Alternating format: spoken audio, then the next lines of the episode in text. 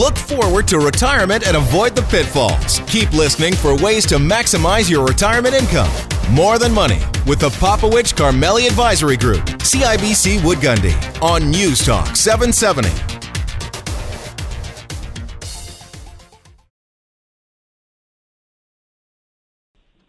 Welcome back. You're here with David Faisal on News Talk 770. Faisal, um, transitioning a business, right? We talk about this. How prepared are our people? We've got an aging demographic. Lots of people have built successful businesses. There's tax changes happening all over the place. You know, how do we plan for that? It's such a big question. Yeah, it's it's getting become it's getting to become more difficult now.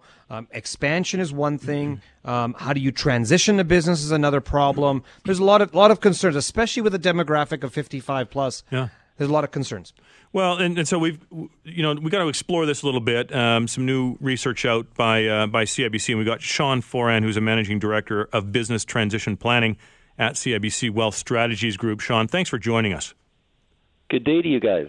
So this is, uh, I think, this is becoming a, um, a very interesting uh, period of time uh, as this demographic, this baby boom demographic, ages. They've and they've built successful businesses, and now they're at a stage where they should be probably thinking about what that transition looks like. Although the research would say, I think that many people uh, aren't, they're not thinking through this yet. Tell us a little bit about your findings.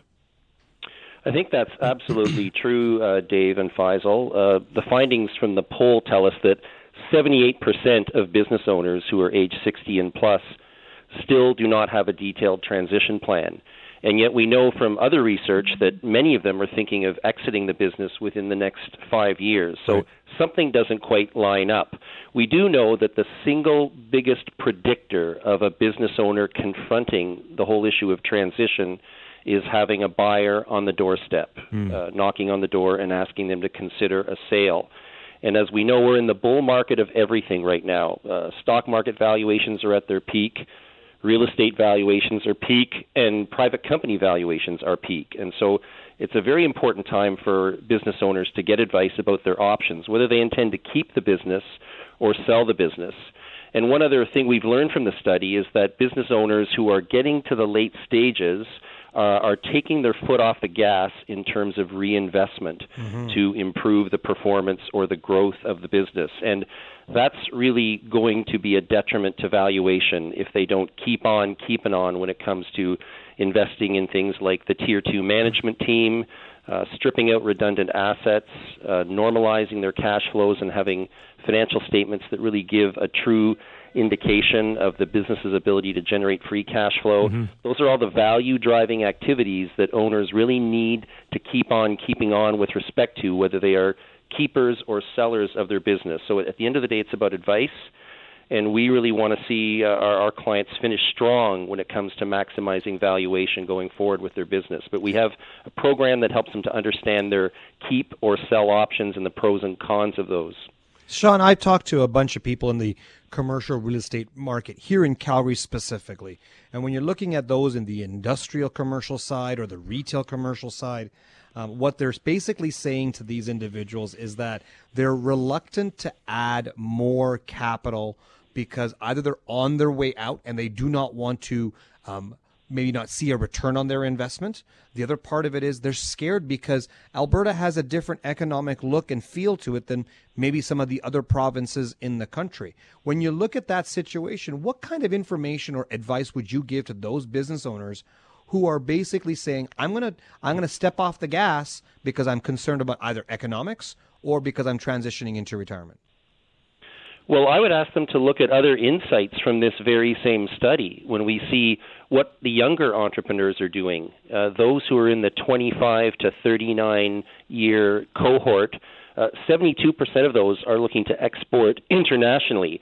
They're using Canadian real estate and Canadian platforms but they're embracing digital marketing and seeing the entire globe as the marketplace. And I think that's the refreshing insight for the older entrepreneur is to learn how younger entrepreneurs are embracing change, how they're embracing technology, and suddenly that Calgary real estate could be a global platform, not just one within the province of Alberta. So I think it's how you think about the assets and the opportunity that optimizing the assets represents, and the younger entrepreneurs are bringing fresh insights to the game. You know, and you make you made a good point earlier um, uh, about you know a buyer knocking on the door, the catalyst for a sale, and uh, I'd like your your input, Sean, as to you know the kinds of things at maybe a high level that people need to prepare in advance to maximize the value of that. So not just not taking your foot off the gas pedal, but but there's ways, there's things that need to be prepared in a company in order to um, to you know to maximize that sale value. So, uh, what kind of planning should people be thinking about today if they are at that stage where they're thinking we're going to have to transition this business? Well, first and foremost, I think they need to have access to capable advisors because the typical scenario is an entrepreneur goes through the sale of their business once in a lifetime. Right. And they're sitting across the table from very sophisticated people. You know, we're in an area of relatively lackluster growth.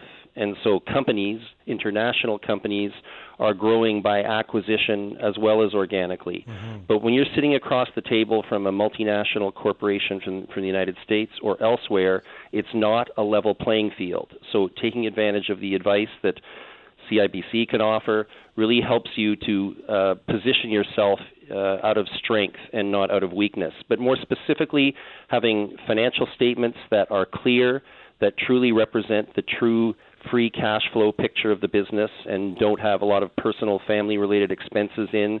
So normalizing uh, the earnings picture of the business would be critical and also making yourself redundant, seeing the investment in the tier two management around you as simply that an investment, not an expense, mm.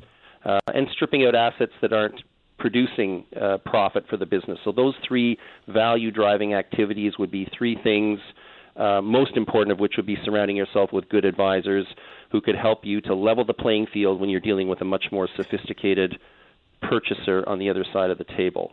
I think that, and I think maybe we have to leave it at that point. There, this is a this is a transaction often that is sophisticated, uh, depending on the size and kind of business that you have. It's often, I think, Sean makes a very good point. Faisal, it's a one-time transaction for people, so you need to make sure uh, you know you got proper legal advice, proper accounting, you know, proper structure, and somebody to help you actually uh, uh, maximize the value of their business. Yeah, Dave, I want to reach out for those of you who are listening who do need some assistance on your transition of your business plan or the selling of your business. Reach out to us here at, at, uh, Popowich Karmali Advisor Group. We'll connect you with the right people here, either locally in Calgary or in Alberta if you're listening to the show. Uh, just give us, just go to our website at morethanmoneyradio.ca and click the contact us, and we'll be more than happy to connect you with the right people. Sean, I want to thank you very much for joining us today looking forward to support you with you and your clients. Terrific. We've been joined by Sean Foran. He's Managing Director of Business Transition Planning at CIBC Wealth Strategies Group. And Faisal, we've got to uh, sign off another segment here, but before we do, let's remind everybody about our upcoming seminar. Yeah, that's Tuesday, October 24th, 7 p.m. at the Oak Ridge Co op Wine, Spirits, and Beer. You need to reserve your seat, so give us a call, 966 8400, 966 8400, or go to our website at morethanmoneyradio.ca. Stick around after the break. We're going to find out about a really exciting way to travel on Newstalk 770 and More Than Money.